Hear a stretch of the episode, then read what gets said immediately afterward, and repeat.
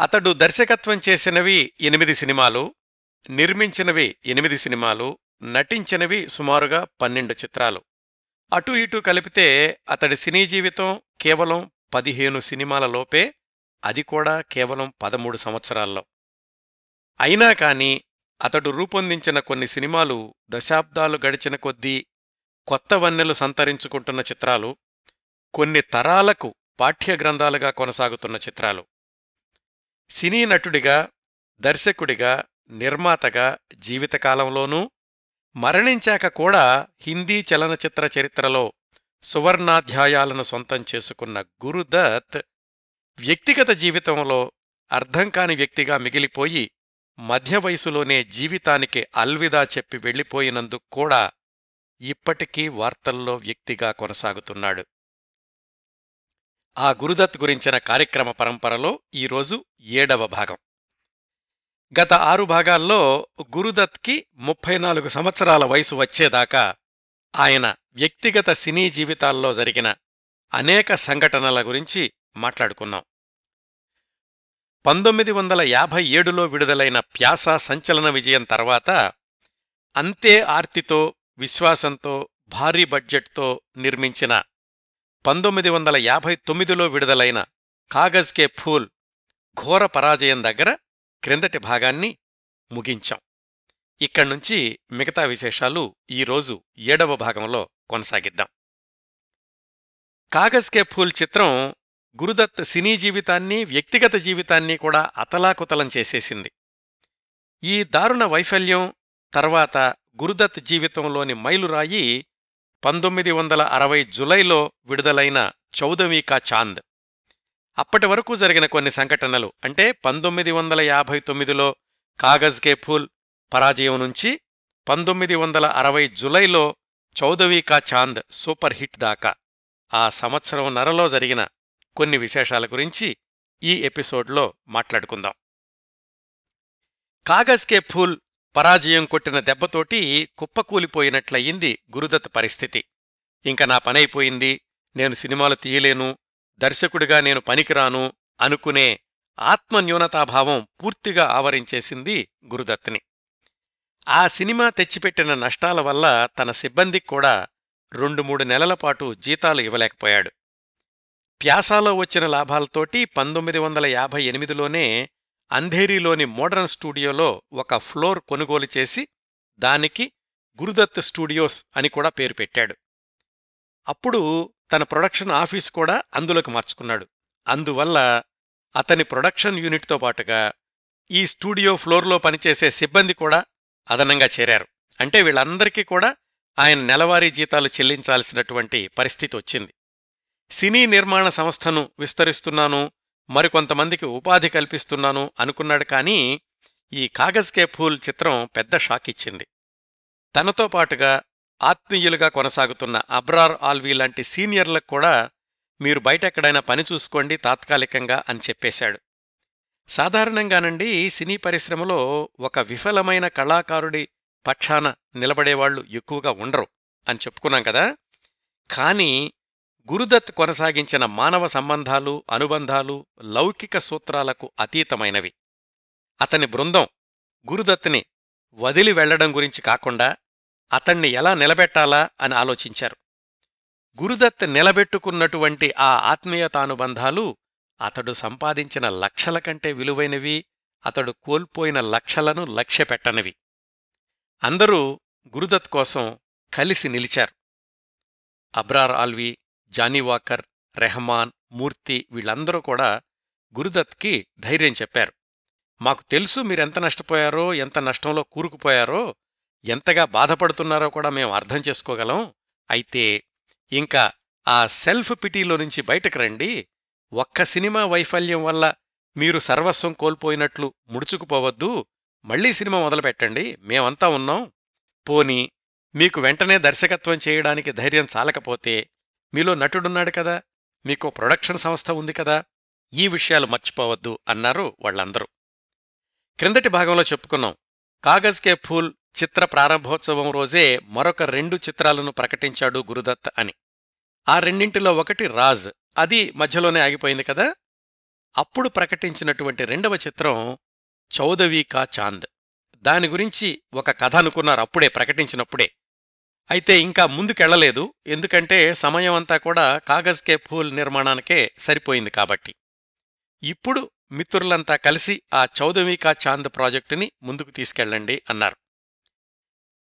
ముందుగా ఆ సినిమాకి అనుకున్న కథ ఒక కవాలీ గాయకుడి చుట్టూతా అల్లినటువంటి సన్నివేశాలు.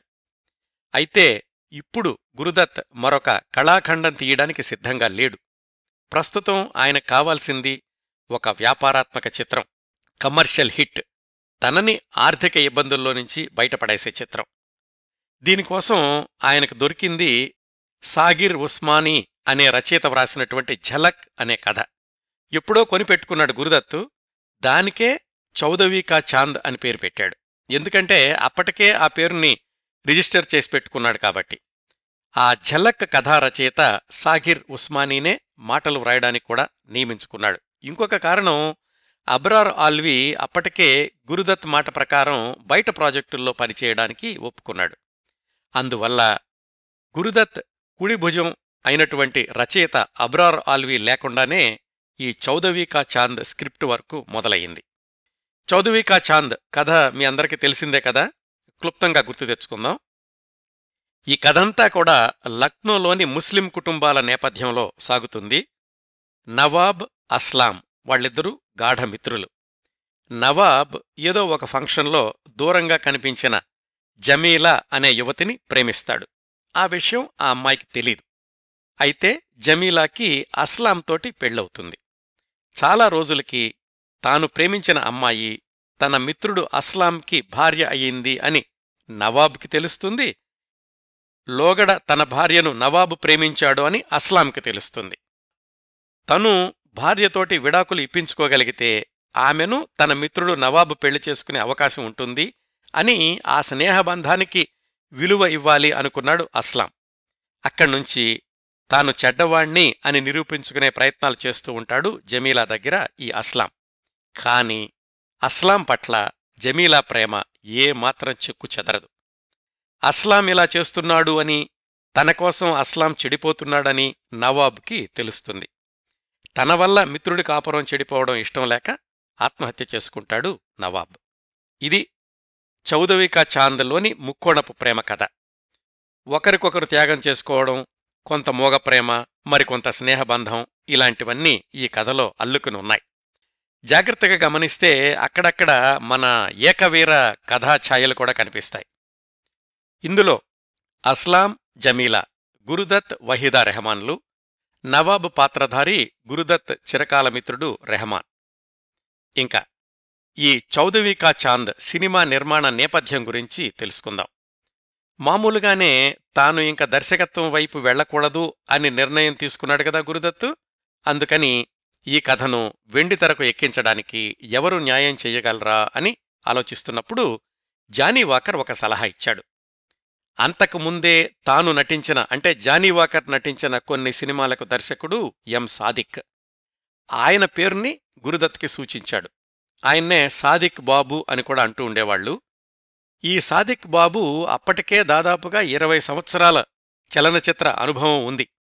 దాదాపుగా ఇరవై పైగా సినిమాలకు దర్శకత్వం చేశాడు.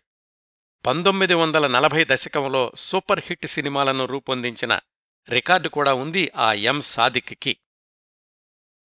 అయితే తర్వాత తర్వాత సొంత చిత్ర నిర్మాణ సంస్థను ప్రారంభించి ఆర్థికంగా బాగా నష్టపోయాడు.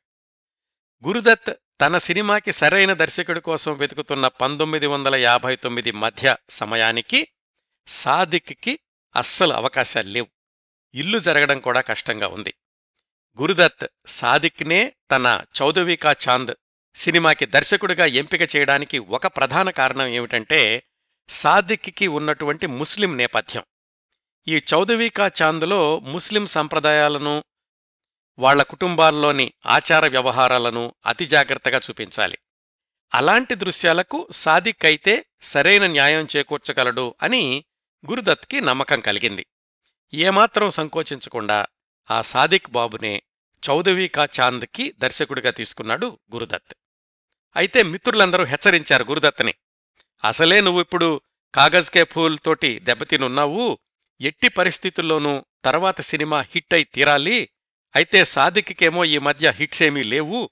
అలా మార్కెట్ లేని దర్శకుణ్ణి పెట్టుకోవడం ఎంతవరకు సమంజసమో మరొకసారి ఆలోచించుకో అని. ఇంతకు ముందు చిత్రాల నిర్మాణ విషయంలో కూడా చూశాం.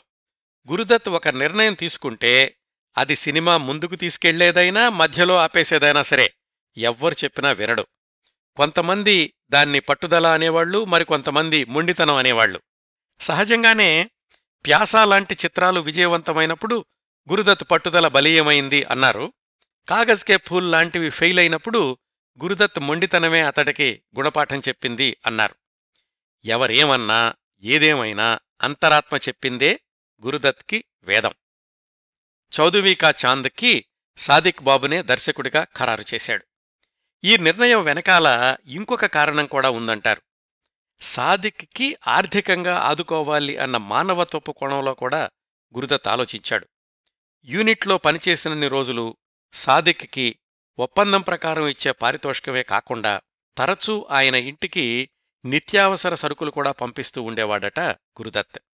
అంతలాగా మానవత్వం మూర్తిభవించిన వ్యక్తిత్వం గురుదత్తది అందుకే ఆయన బృందం అంతగా ఆయన్ని అల్లుకునుండేవాళ్ళు ఎల్లవేళలా. చౌదవికా చాంద్ నిర్మాణంలో పాలు పంచుకోలేకపోయిన మరొక గురుదత్ ఆత్మీయ మిత్రుడు సినిమాటోగ్రాఫర్ వికే మూర్తి. అదెలా జరిగిందంటే జారిపోతున్న ఆత్మవిశ్వాసాన్ని ప్రోతి చేసుకుని సినిమా నిర్మాణాన్ని ముందుకు తీసుకెళదాము అని నిర్ణయించుకున్నాక గురుదత్ సరికొత్త సాంకేతిక పరిణామాల మీద దృష్టిని సారించాడు. ఇతర దేశాల్లో అప్పటికే రంగుల సినిమాల ప్రభంజనం మొదలయింది భారతదేశంలో ఇంకా రంగుల సినిమాల యుగం మొదలు కాలేదు. అందుకని వికే మూర్తిని యూరోప్ వెళ్ళి వర్ణచిత్రాల నిర్మాణాన్ని అధ్యయనం చేసిరమ్మని పురమాయించాడు గురుదత్.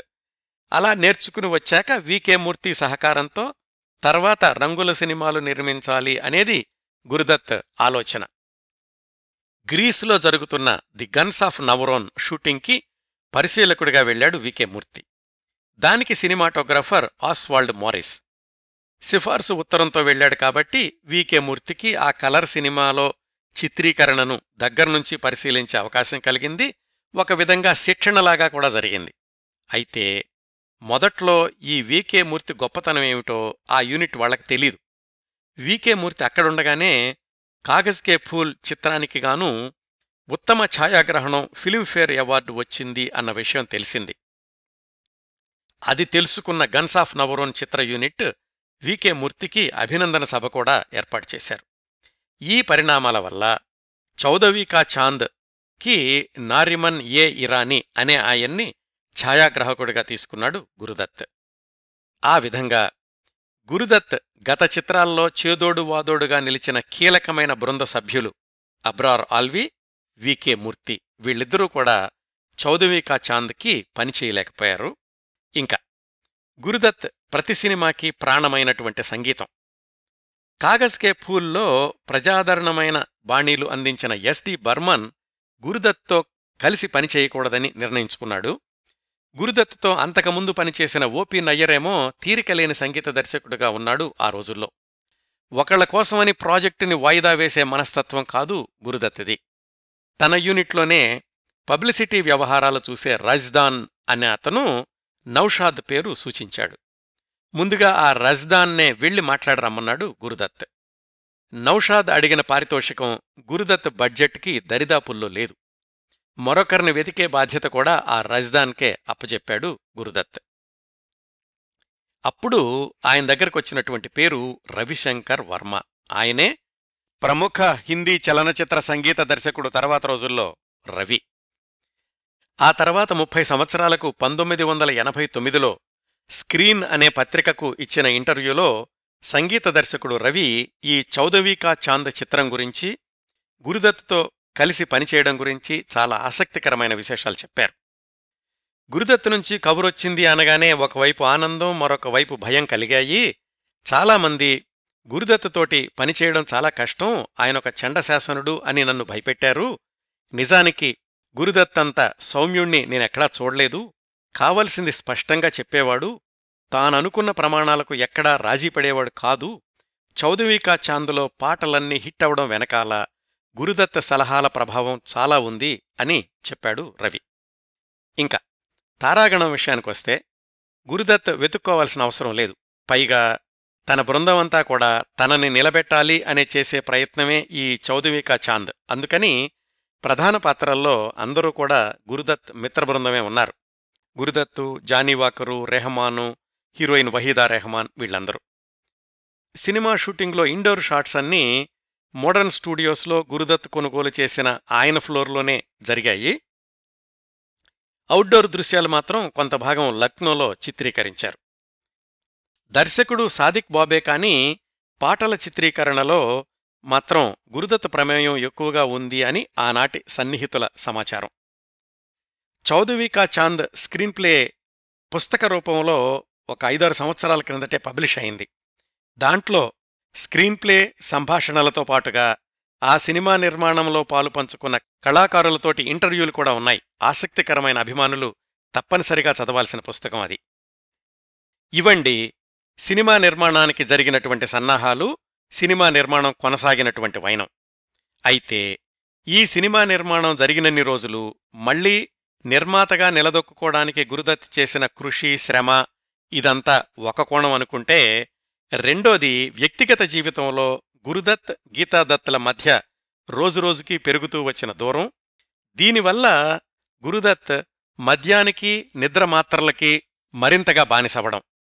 ఇవన్నీ కూడా చౌదవికా చాంద్ షూటింగ్ జరిగిన రోజుల్లోనే సంభవించినటువంటి పరిణామాలు. కాస్త వివరంగా తెలుసుకుందాం. గీతాదత్ హీరోయిన్గా ప్రారంభమైన గౌరీ చిత్రం మధ్యలో ఆగిపోయిన దగ్గర్నుంచి భార్యాభర్తల మధ్య ఎడం పెరుగుతూ వచ్చింది. దాని తర్వాత మళ్ళీ కాగజ్కే ఫూల్లో వహీదా రెహమాన్ హీరోయిన్ కావడం ఆ కథలో కూడా హీరోయిను డైరెక్టరు వాళ్ళ మధ్య మోగప్రేమ హైలైట్ కావడం ఈ పరిణామాలన్నీ మరిన్ని అపార్థాలకు దారితీశాయి. చౌదవికా చాంద్ సినిమాలో నేపథ్యగానం విషయానికొచ్చేసరికి గీతాదత్తతో ఒక్క పాట మాత్రమే పాడించారు. అది కూడా నేపథ్య గీతం. ఆశాభోంస్లే మూడు పాటలు లతా మంగేష్కర్ షంషాద్ బేగంలు ఒక్కొక్క పాట పాడారు. సినిమా టైటిల్స్లో కూడా గీతాదత్ పేరు మూడవ పేరుగా ఉంటుంది. తమ సొంత సినిమాలో కూడా గీతాదత్ ఒక్క పాటే పాడింది అన్న వార్త చిత్ర పరిశ్రమలో మరిన్ని పుకార్లకు అవకాశం ఇచ్చింది. సినిమా పాటల రికార్డింగ్ సందర్భంలో జరిగిన ఒక సంఘటన గురించి సంగీత దర్శకుడు రవి ఇలా చెప్పారు ఒక ఇంటర్వ్యూలో. చౌదవికా చాంద్లో రెండు ముజ్రా గీతాలున్నాయి. సినీ గాయనీమణులు కాకుండా సహజంగా ముజ్రాలు పాడేవాళ్ళైతే బావుంటుంది అని గురుదత్ ఆలోచన బొంబాయిలో జరిగిన ఒకటి రెండు ముజ్రా కచేరీలకి వెళ్ళారు ఎవరూ నచ్చలేదు. రవి సినిమా కోసం ఆ ముజ్రా లాంటి పాటకి బాణీలు కట్టగానే గురుదత్తే రవిని అడిగాడట ఈ పాట గీతాతోటి పాడించవచ్చు కదా అని. తప్పనిసరిగా ప్రయత్నిద్దాం అన్నాడు రవి. గీతాదత్తుని పిలిపించి రిహార్సల్స్ చేయించాడు. ఎన్నిసార్లు పాడినా కాని ఆ ముజ్రా పాడుతున్నటువంటి ఫీలింగ్ రావడం లేదు. మామూలు పాటలాగే అనిపిస్తోంది. చాలాసార్లు ప్రాక్టీస్ చేశాక గీతాదత్తే రవితోటి అన్నదట. నా గొంతు ఈ పాటకి సరిపోయేలాగా లేదు దీనికి న్యాయం చేకూర్చలేనేమో అని.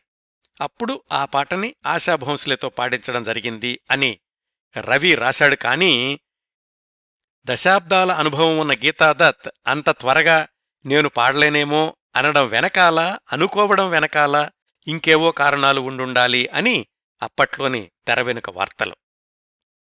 ఈ సినిమా తర్వాత గీతాదత్ వహీదా రెహమాన్కి నేపథ్యగానం చెయ్యలేదు. కేవలం చౌదవీకా చాంద్ అనే కాదు పంతొమ్మిది వందల యాభై తొమ్మిది అరవై వచ్చేసరికి ఓపి నయ్యర్ ఎస్డి బర్మన్ వీళ్ళిద్దరూ కూడా ఆశా భోంస్లే లతా మంగేష్కర్ల వైపే మొగ్గు చూపించడంతోటి గీతాదత్కి బయట సినిమాల్లో అవకాశాలు కూడా తగ్గిపోయాయి. దానివల్ల ఆమె కూడా ఒక విధమైన డిప్రెషన్లోకి వెళ్ళిపోయారు. ఒకరోజు ఓపి నయ్యర్కి ఫోన్ చేసి నయ్యర్ సాబ్ గుర్తున్నానా? నన్ను గీతాదత్ అంటారు అని జాలిగా అన్నదట గీతాదత్. ఆ సందర్భాన్ని గుర్తు చేసుకుంటూ ఓపి నయ్యర్ తర్వాత ఒకచోట రాశారు. గీతాదత్కి అవకాశాలు ఇవ్వలేకపోవడం గురించి తర్వాత రోజుల్లో చాలా బాధపడ్డాను. నిజానికి నా కెరీర్ తొలి రోజుల్లో గురుదత్కి నన్ను పరిచయం చేసి నేను సంగీత దర్శకుడిగా నిలదొక్కుకోవడానికి సహాయం చేసింది గీతాదత్తే అని. వీటన్నింటికీ తోడు సినిమా పత్రికల్లో గురుదత్ వహీదా రెహమాన్ వీళ్ళిద్దరి గురించి గాసిప్స్ ఎక్కువైనాయి. గీతాదత్ ఎప్పుడైనా పత్రికల్ని గురుదత్కి చూపిస్తే ఈ చెత్తంతా ఎందుకు చదువుతావు? పక్కన పడేసేయి అనేవాడట. ఈ సంక్షోభ సమయంలోనే చౌదవికా చాంద్ షూటింగ్ జరిగింది. సెట్లో మాత్రం గురుదత్ మామూలు కంటే ఎక్కువ హుషారుగా చలాకీగా ఉండేవాడట. ఇంట్లోని సమస్యలు బయట వాళ్ళకి తెలియడం గురుదత్కి ఇష్టం ఉండేది కాదు. అస్సలు ఏమీ జరగనట్లే షూటింగులో అందరితో కలిసిపోయి ఉండేవాడు. అయితే సాయంకాలం షూటింగ్ అయిపోయాక మాత్రం మిత్రులతోటి మద్యపానం పార్టీలు. మళ్ళీ ఆ పార్టీలో కూడా అందరి మధ్యలో ఉండి కూడా మానసికంగా శూన్యంలోకి జారిపోతూ ఉండేవాడు. ఆ రోజుల్లోనే జరిగిన ఇంకొక సంఘటన భార్యాభర్తల మధ్య బంధాన్ని మరింతగా ఛిద్రం చేసింది అని అబ్రార్ ఆల్వి తన జ్ఞాపకాల్లో వ్రాశాడు. ఆయన వ్రాసిన ప్రకారం ఒకరోజు ఏం జరిగిందంటే గురుదత్ ఆఫీస్ అడ్రస్కి వచ్చేటటువంటి ఉత్తరాలన్నీ తెరిచి చదవడానికి ప్రొడక్షన్ ఇన్ఛార్జ్ గురుస్వామికి అనుమతిచ్చాడు గురుదత్.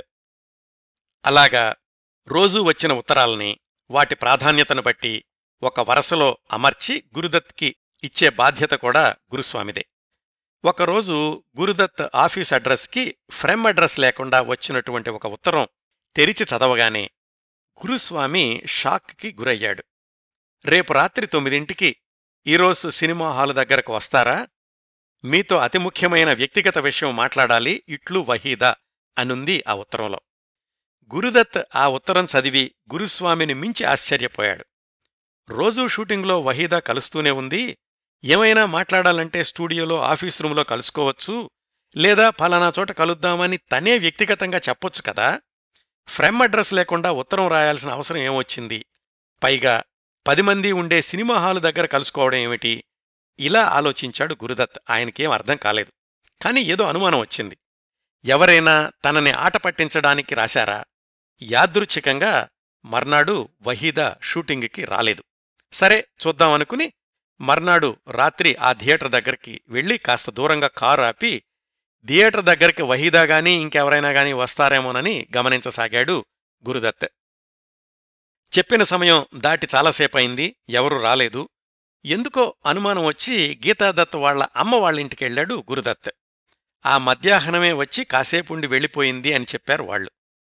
పాలీహిల్లోని బంగ్లాకి ఫోన్ చేస్తే గీతాదత్ అక్కడా లేదు అని సమాధానం వచ్చింది. అంటే ఆ ఉత్తరం గీతాదత్ పన తమిద్దరి మీద నిఘా వేసే వ్యవహారం ఇదంతా? ఇలా ఆలోచించుకోవడం మొదలుపెట్టాడు గురుదత్. ఇంటికెళ్ళేసరికి పొద్దుపోయింది. ఆయన వెళ్ళిన కాసేపటికి గీత వచ్చింది. ఆ రాత్రి వాళ్ళిద్దరి మధ్య పెద్ద యుద్ధమే జరిగిందట. ఆ వాగ్వివాదం ఒక దశలో గురుదత్ చెయ్యి లేపే వరకు వచ్చింది అని ఆ తర్వాత గురుదత్ అబ్రార్ ఆల్వీకి చెప్పాడట. ఈ సంఘటన వాళ్ళ మధ్య అగాధాన్ని మరింతగా తీవ్రతరం చేసింది. ఇంట్లో ఇలాంటి సంఘటనలు ఇంకోవైపు షూటింగ్ ఒత్తిడి అప్పుడే వచ్చినటువంటి నష్టాల్ని పూడ్చుకోవాల్సిన బాధ్యత ఇవన్నీ కలిసి గురుదత్ మద్యానికి నిద్రమాత్రలకి మరింతగా దగ్గరయ్యేలాగా చేశాయి. ఈ సంఘటనలన్నీ పంతొమ్మిది వందల యాభై తొమ్మిది మధ్య నుంచి పంతొమ్మిది వందల అరవై మధ్య వరకు జరిగుండాలి అన్ని కార్యక్రమాలు పూర్తి చేసుకుని చౌదవీ కా చాంద్ చిత్రం పంతొమ్మిది వందల అరవై జులైలో విడుదలయింది గురుదత్ బృందంలోనూ చిత్ర పరిశ్రమలోనూ కూడా చౌదవికా చాంద్ ఫలితం గురించి తీవ్ర ఉత్కంఠ నెలకొంది. సినిమాని ప్రేక్షకులు ఎలా స్వీకరిస్తారు? గురుదత్ ఆర్థిక ఇబ్బందుల్లో నుంచి బయటపడతాడా? లేక ఫిలిం కంపెనీ మూసేసి దివాళా ప్రకటిస్తాడా? అందరి ఉత్కంఠకు తెరదించుతూ పంతొమ్మిది వందల అరవై జులై నాలుగున ప్రేక్షకులు తీర్పు చెప్పారు. చౌదవీ కా చాంద్ బ్లాక్ బస్టర్ హిట్. అంతకుముందు సంవత్సరం కాగజ్ కే ఫూల్ని ఎంత తీవ్రంగా తిప్పికొట్టారో అంతకు రెండింతల అభిమానంతో ఈ చౌదవీ కా చాంద్ చిత్రానికి బ్రహ్మరథం పట్టారు. సినిమా విడుదలకు నెల రోజులు ముందుగానే వినూత్న ప్రచారాన్ని ప్రారంభించారు. గురుదత్ చిన్నతమ్ముడు దేవీదత్ ఈ చిత్రం ప్రచార కార్యక్రమాల్లో కీలకమైనటువంటి పాత్ర పోషించాడు. ఈ సినిమాలోని పాటలు ముఖ్యంగా టైటిల్ సాంగ్ బొంబాయిలోని అన్ని ప్రముఖ రెస్టారెంట్లలోనూ పదే పదే వినిపించేలాగా ఏర్పాట్లు చేశాడు విజయ్.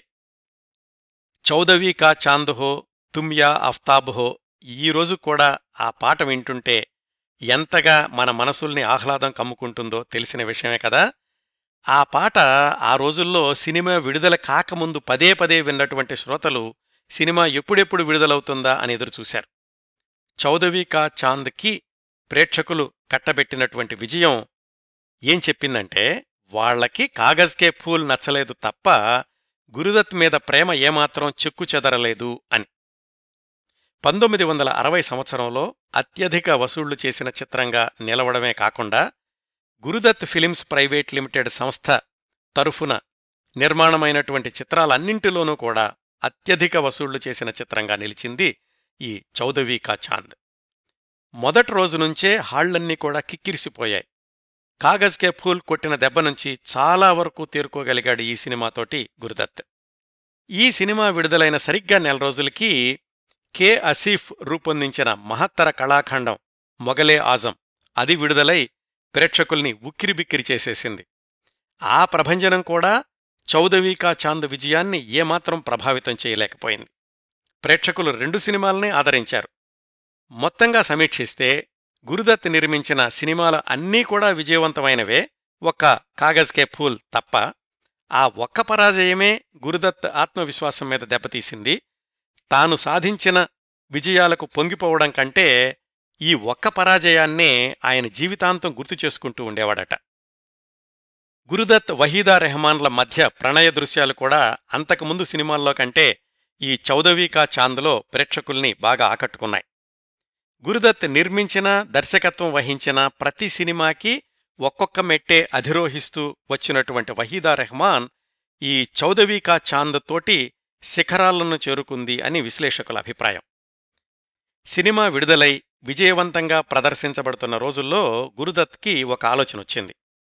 అప్పటికీ రంగుల సినిమాలంటే ప్రేక్షకుల్లో విపరీతమైన ఆకర్షణ ఉంది. అయితే ముడి ఫిలిం దగ్గర నుంచి చిత్రీకరణ తర్వాత ఆ రంగుల ఫిలిం ప్రాసెసింగ్ అదంతా కూడా చాలా ఖర్చుతో కూడుకున్న వ్యవహారం. కొన్నిసార్లైతే ఆ కలర్ ఫిలిం ప్రాసెసింగ్ విదేశాల్లో చేయాల్సి వచ్చేది. అందుకనే పూర్తి రంగుల చిత్ర నిర్మాణం అనేది కొద్దిమంది భారీ నిర్మాతలకే పరిమితమై ఉంది ఆ రోజుల్లో. అయితే మధ్య మార్గంగా కొంతమంది నిర్మాతలు తమ నలుపు తెలుపు సినిమాల్లో ఒకట్రెండు దృశ్యాల్ని రంగుల్లో చిత్రీకరించడం ప్రారంభించారు ముఖ్యంగా పాటలు. గురుదత్ కూడా చౌదవీకా చాంద్లో టైటిల్ సాంగ్ని రంగుల్లో చిత్రీకరించి అప్పటికే ప్రదర్శించబడుతున్న సినిమాలో చేర్చాలి అనుకున్నాడు. ఆ సమయానికి వసూళ్ళు బాగానే వచ్చాయి అలాగే గురుదత్ మిత్రుడు వికే మూర్తి రంగుల సినిమా చిత్రీకరణ గురించి యూరోప్లో శిక్షణ కూడా తీసుకునొచ్చాడు. ఆ పాట రంగుల చిత్రీకరణ గురించి వహీదా రెహమాన్ అనుభవాల్లో చెప్పారొకసారి కలర్ పాట చిత్రీకరణ కోసం నటరాజు స్టూడియోస్లో ప్రత్యేకంగా సెట్ వేశారు. ఆ చిత్రీకరణ కోసం చాలా శక్తివంతమైనటువంటి ఫోకస్ లైట్లు వాడేవాళ్ళు వాటి వల్ల నాకు చర్మం కందిపోయినట్లుగా కాలిపోయినట్లుగా అయ్యేది. ఒక్కొక్క షాటు తీయడం అవగానే వెంటనే ఐస్ ప్యాక్స్ తోటి నా ముఖమంతా చల్లబరచాల్సొచ్చేది అని. ఇలా జరిగిందట ఆ పాట రంగుల్లో రీషూట్. బ్లాక్ అండ్ వైట్లో ఎలా తీశారో సరిగ్గా అలాగే అవే యాంగిల్సు అవే షాట్స్ తోటి రంగుల్లో తీశారు. అయితే ఒక్క పాట అయినా గానీ అదనంగా చేరుస్తున్నారు కాబట్టి సెన్సార్ వాళ్ళకి చూపించాల్సిందే. అయితే అచ్చం బ్లాక్ అండ్ వైట్లో తీసినట్లే కలర్లో తీసినా గానీ ఈసారి సెన్సార్ వాళ్ళు అభ్యంతరం చెప్పారు. కారణం వహీదా రెహమాన్ కళ్ళు అక్కడక్కడ ఎర్రగా కనిపిస్తున్నాయి అని. ముఖ్యంగా గురుదత్ ముఖం మీద నుంచి ఆమె ముఖానికి క్లోజప్ వెళ్ళినప్పుడు ఆమె కళ్ళు ఎర్రగా ఉండి అశ్లీలంగా ఉంది అన్నారట. మొత్తం బ్లాక్ అండ్ వైట్ పాటని కలర్ పాటని షాట్ బై షాట్ చూపించినా సరే వాళ్ళు ఒప్పుకోలేదు. సరే వాళ్ళన్నటువంటి ఒకటి రెండు షాట్స్ని తొలగించి కలర్ పాటని చేర్చి మళ్ళీ ప్రదర్శించారనుకోండి ఆ విధంగా గురుదత్ వహీదా రెహమాన్లు వెండి తెర మీద రంగుల్లో కనిపించిన మొట్టమొదటి పాట కూడా అదే అయ్యింది. ఇంతకుముందు చాలాసార్లు చెప్పుకున్నాం గురుదత్ డబ్బుల మనిషి కాదు అని. చౌదవీకా చాంద్ వసూళ్ళు రోజురోజుకి ఎలా పెరుగుతూ వచ్చాయో ఆయన యూనిట్ సభ్యులకు ఇస్తూ వచ్చినటువంటి బోనస్లు కూడా అలాగే పెరుగుతూ వచ్చాయి. చేతికి ఎముక లేదు అన్నట్లుగా అందరికీ రెండు నెలలు మూడు నెలలు జీతాలు బోనస్గా ఇచ్చేశాడు గురుదత్. సినిమా ఇంత ఘన విజయం సాధించిన రోజుల్లో కూడా వ్యక్తిగత జీవితంలోని సంక్షోభం సంఘర్షణ కొనసాగుతూనే ఉంది. దాన్నుంచి కూడా ఒకటి రెండు రోజులైనా కాస్త దూరంగా ఉందామని ఈ చౌదవీకా చాంద్ చిత్ర విజయోత్సవాన్ని తనకిష్టమైన నగరం తన బాల్యాన్ని ఆత్మీయంగా పొదువుకున్నటువంటి నగరం కలకత్తాలో నిర్వహించాలి అనుకున్నాడు. యూనిట్లో ముఖ్యులందర్నీ కూడా కలకత్తా తీసుకెళ్ళాడు ఆయన మద్యపానం నిద్రమాత్రలు తీసుకోవడం ఇది మాత్రం కొనసాగుతూనే ఉంది. యూనిట్ అందరూ కలిసి కలకత్తాలో రాత్రి షోకి చౌదవికా చాంద్ ప్రదర్శించబడుతున్న థియేటర్కి వెళ్ళాలి. అందరూ ఉత్సవ వాతావరణాన్ని తలపించేలాగా దుస్తులు ధరించారు. వాళ్ళున్న హోటల్ లాబీలో అందరూ కలుసుకుని గురుదత్ కోసం వేచి చూస్తున్నారు. ఆయన తన రూంలో నుంచి బయటకొచ్చాడు. పదండి వెళదాం అన్నాడు. ఆయన వస్త్రధారణ చూసి అందరూ ఆశ్చర్యపోయారు. బాగా నలిగిపోయినటువంటి కుర్తా పైజమాలా ఉన్నాడు. అందరూ ఆయనకి నచ్చజెప్పారు మీరు అసలైన హీరో మేమంతా సహాయకులం ప్రేక్షకులు మీకోసం ఎదురుచూస్తుంటారు కాస్త మంచి బట్టలేసుకురండి అని. అందరూ బతిమాలిన మీదట షెర్వాణి ధరించి థియేటర్కెళ్ళాడు.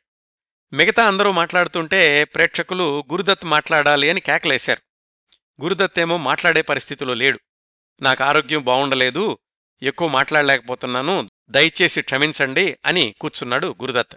ఆ రెండు మాటలకే అసలు గురుదత్ కనిపించినందుకే ప్రేక్షకులు హర్షాతిరేకంతో కేరింతలు కొట్టారు. ఈ విషయాలన్నీ కూడా సంగీత దర్శకుడు రవి స్క్రీన్ పత్రికకు ఇచ్చిన ఇంటర్వ్యూలో చెప్పారు. థియేటర్లో ఆ ఫంక్షన్ అయ్యాక అందరూ కలిసి హోటల్కి చేరుకున్నారు. గురుదత్ మళ్ళీ యూనిట్లో వాళ్ళందరికీ ఏవో ఒక బహుమతి ప్రకటిస్తూనే ఉన్నాడు. సంగీత దర్శకుడు రవిని ప్రత్యేకంగా పిలిచి రవి ఈ సినిమా విజయంలో నీ సంగీతం పాత్ర ఎంతైనా ఉంది. నీ సంగీతం వల్లనే ఈ సినిమా హిట్ అయ్యింది అని చెప్పడానికి కూడా నేను వెనకాడను. నీకేం కావాలో అడుగు అన్నాడు గురుదత్. రవి ఆలోచిస్తుంటే నువ్వేమడిగినా ఇచ్చేస్తాను ఏమాత్రం సందేహించుకు అని మళ్ళీ గురుదత్తే అన్నాడు. ఏదడిగినా ఇస్తారు కదా కాదనరు కదా అన్నాడు రవి. మాట ఇచ్చి తప్పడం గురుదత్ చరిత్రలోనే లేదు అని భరోసా ఇచ్చాడు ఇంకోసారి గురుదత్.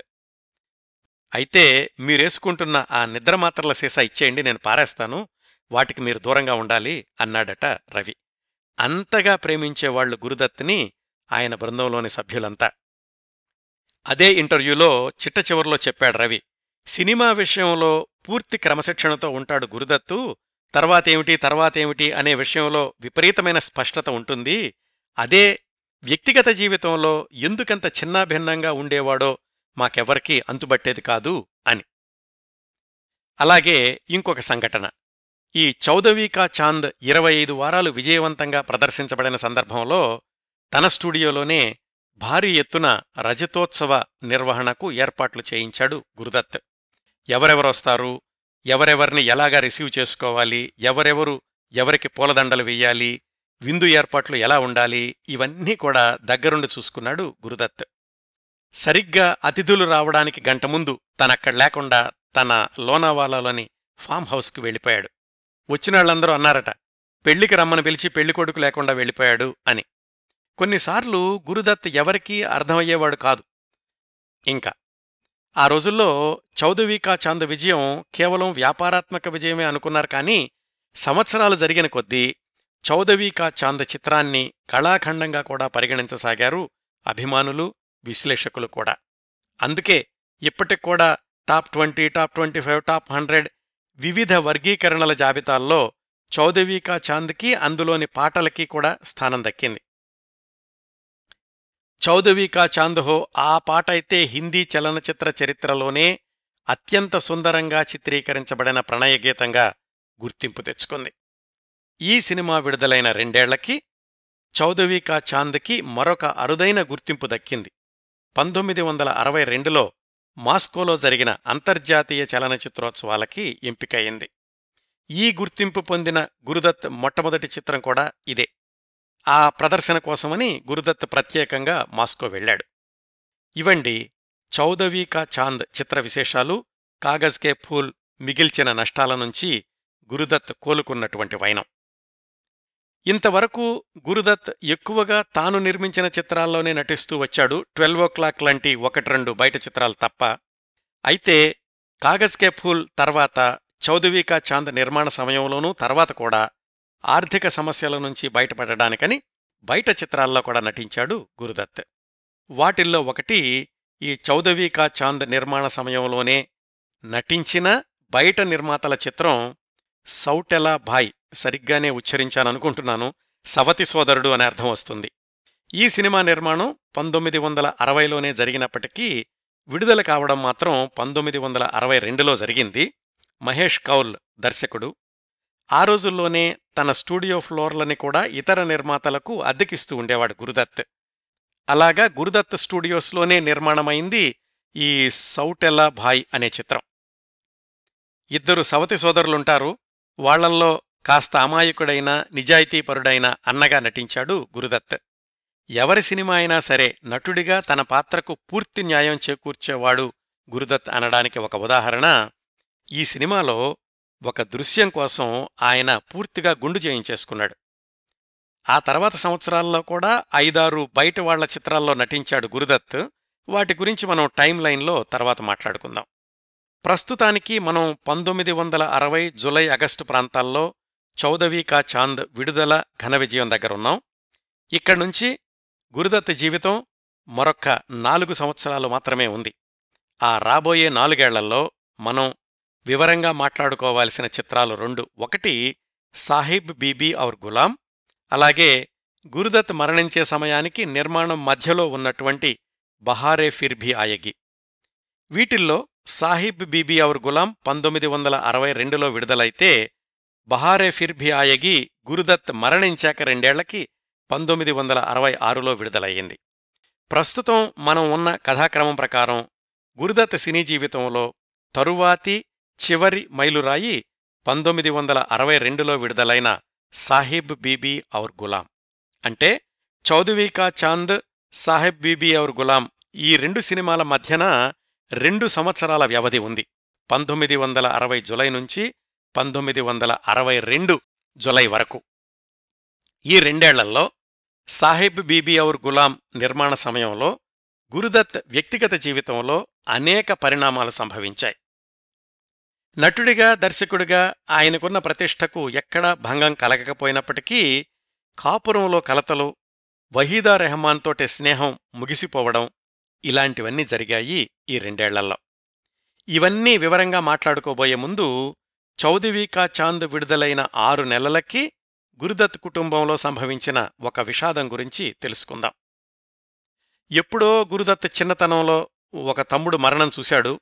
మళ్ళీ ముప్పై ఏళ్ళ తర్వాత పంతొమ్మిది వందల అరవై ఒకటి జనవరిలో తండ్రి మరణం ఆ కుటుంబంలో అందరికీ విషాదాన్ని మిగిల్చింది.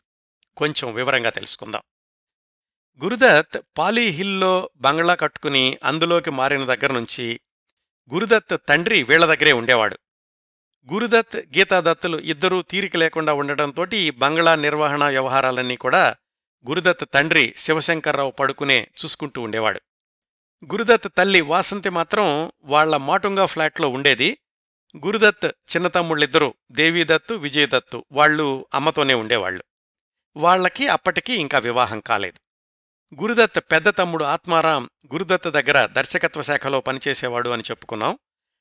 ఆయన పంతొమ్మిది వందల యాభై ఎనిమిదిలోనే లండన్ వెళ్ళాడు ఉద్యోగరీత్యా. మనం మాట్లాడుకునే పంతొమ్మిది వందల అరవై ఒకటి జనవరికి అప్పుడే లండన్ నుంచి తిరిగొచ్చాడు ఆ ఆత్మారాం. గురుదత్ చెల్లెలు లలితకు పెళ్ళైపోయింది భర్త పిల్లలతోటి ఆమె వేరే చోట ఉంటోంది. ఇట్లా ఉండగా పంతొమ్మిది వందల అరవై ఒకటి జనవరి ఇరవై రెండున ఉదయం ఎనిమిది తొమ్మిది గంటల మధ్యలో అత్తగారికి గీతాదత్ ఫోన్ చేసి చెప్పింది. మామయ్య గారికి ఆరోగ్యం కాస్త బావుండలేదు మీరొస్తే బావుంటుంది అని. వెంటనే వాసంతి చిన్నబ్బాయి విజయ్ ఇద్దరూ కూడా పాలిహిల్ బంగ్లాకి చేరుకున్నారు. గురుదత్తేమో సాహెబ్ బీబీ ఔర్ గులాం నిర్మాణ పనుల్లో బయటికెళ్ళాడు ఆ శివశంకర్రావు పడుకునే గదిలో ఫ్యామిలీ డాక్టర్ రోబిరో పరీక్షలు చేస్తున్నాడు. గీతాదత్ కూడా అక్కడే ఉంది. ఏదో మామూలు చెకప్పే అయి ఉంటుందిలే అనుకుని వాసంతి విజయ్ బయట హాల్లో కూర్చున్నారు. హఠాత్తుగా పదకొండున్నర సమయంలో గీత గట్టిగా కేకేసింది. వాసంతి విజయ్ గబగబా లోపలికెళ్ళారు శివశంకర్రావు పడుకునే గుండెలు ఎగిరెగిరి పడుతున్నాయి. డాక్టర్ అదుపులో పెట్టడానికి ప్రయత్నిస్తున్నాడు. ఉన్నట్టుండి ఆయన గుండెలు ఎగిసిపోవడం ఆగిపోయింది. అసలు గుండె ఆగిపోయింది. డాక్టర్ సారీ చెప్పాడు. ప్రాణం పోయిందన్న వార్త చెప్పాడు. అంతకు ముందు కూడా శివశంకర్రావుకి పెద్ద అనారోగ్యం ఏమీ లేదు. వయసు కూడా కేవలం అరవై ఒక్క సంవత్సరాలు. కాకపోతే వయసుకు మించినటువంటి వృద్ధాప్యంతో కనిపిస్తూ ఉండేవాడు. అందరూ నిశ్చేష్టులయ్యారు ఆ విషాద వార్త విని. బాంద్రాలో మెహబూబ్ ఖాన్ దగ్గర ఉన్నటువంటి గురుదత్కి కబురెళ్ళింది మిగతా వాళ్ళకంటే ఆయనే ముందుగా ఇంటికి చేరుకున్నాడు. ఆయన తర్వాత మిగతా ఇద్దరు తమ్ముళ్ళు చెల్లెలు వచ్చారు. గురుదత్ డాక్టర్ మీద అరిచేశాడు. మీరు చేసిన ఇంజెక్షన్ వికటించడం వల్లనే నాన్నకెలా అయింది అని. గురుదత్కి కూడా ఆ రొబీరోనే వ్యక్తిగత వైద్యుడు. గురుదత్ ఎప్పుడు ఎలా రియాక్ట్ అవుతాడో ఆయనకి తెలుసు కాబట్టి డాక్టర్ నెమ్మదిగా వివరించే ప్రయత్నం చేశాడు. ఆ సాయంకాలం కుటుంబ సభ్యులందరి సమక్షంలో గురుదత్ తండ్రికి అంత్యక్రియలు జరిగాయి. గురుదత్ వ్యక్తిగత సినీ జీవితాల్లో ఎన్ని ఆటుపోట్లకు లోనవుతున్నప్పటికీ అమ్మ అంటే ఎప్పుడూ విపరీతమైన గౌరవం. అమ్మ దగ్గర చిన్నపిల్లల్లాగానే భయభక్తులతో ఉండేవాడు. తండ్రి మరణాన్ని జీర్ణించుకోలేకపోయాడు గురుదత్. ఆ మర్నాడు ఆదివారం వాళ్ళమ్మ దగ్గర అనుమతి తీసుకుని లోనావాలాలోని తన ఫామ్ హౌస్కి వెళ్ళాడు. ఇంట్లో అందరికీ కూడా ఆ విషాదం నుంచి తేరుకోవడానికి చాలా సమయం పట్టింది. ఆ తర్వాత రెండేళ్ళకి పంతొమ్మిది వందల అరవై మూడులో గురుదత్ చనిపోవడానికి ఒక సంవత్సరం ముందు ఫిలింఫేర్ పత్రికకు ఇచ్చిన ఇంటర్వ్యూలో చెప్పాడు.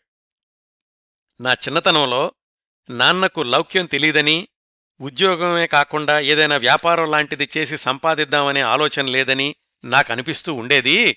తర్వాత తర్వాత తెలిసొచ్చింది ఈ ఆస్తులు సంపాదన ఇలాంటి వాటికి జీవితంలో అంతగా ప్రాధాన్యత ఇవ్వకూడదు అని. ఇది పంతొమ్మిది వందల అరవై ఒకటి జనవరిలో జరిగిన సంఘటన. ఇప్పుడు సాహిబ్ బీబీ ఔర్ గులాం చిత్ర నిర్మాణం ప్రారంభమైనటువంటి విధానం. అది నిర్మాణం జరిగిన రెండేళ్ళలో జరిగినటువంటి సంఘటనలు వీటి గురించి మాట్లాడుకోవడానికి మనకు చాలా సమయం కావాలండి. అందుకని ఈ విశేషాల్ని వచ్చే భాగానికి వాయిదా వేస్తున్నాను. గురుదత్ గురించిన ప్రత్యేక కార్యక్రమ పరంపరలోని ఏడవ భాగాన్ని ఇంతటితో ముగిస్తున్నాను. ఈ కార్యక్రమాలను ఆదరించి అభిమానిస్తున్న శ్రోతలందరకు హృదయపూర్వకంగా కృతజ్ఞతలు తెలియచేస్తున్నాను. మళ్ళీ వారం గురుదత్ గురించిన ప్రత్యేక కార్యక్రమం ఎనిమిదవ భాగంతో కలుసుకుందాం. అంతవరకు నవ్వుతూ ఉండండి. మీ నవ్వులు పది మందికి పంచండి. ప్రస్తుతానికి మీ దగ్గర సెలవు తీసుకుంటోంది సదా మీ ఆదరాభిమానాలను కోరుకునే మీ కిరణ్ ప్రభ.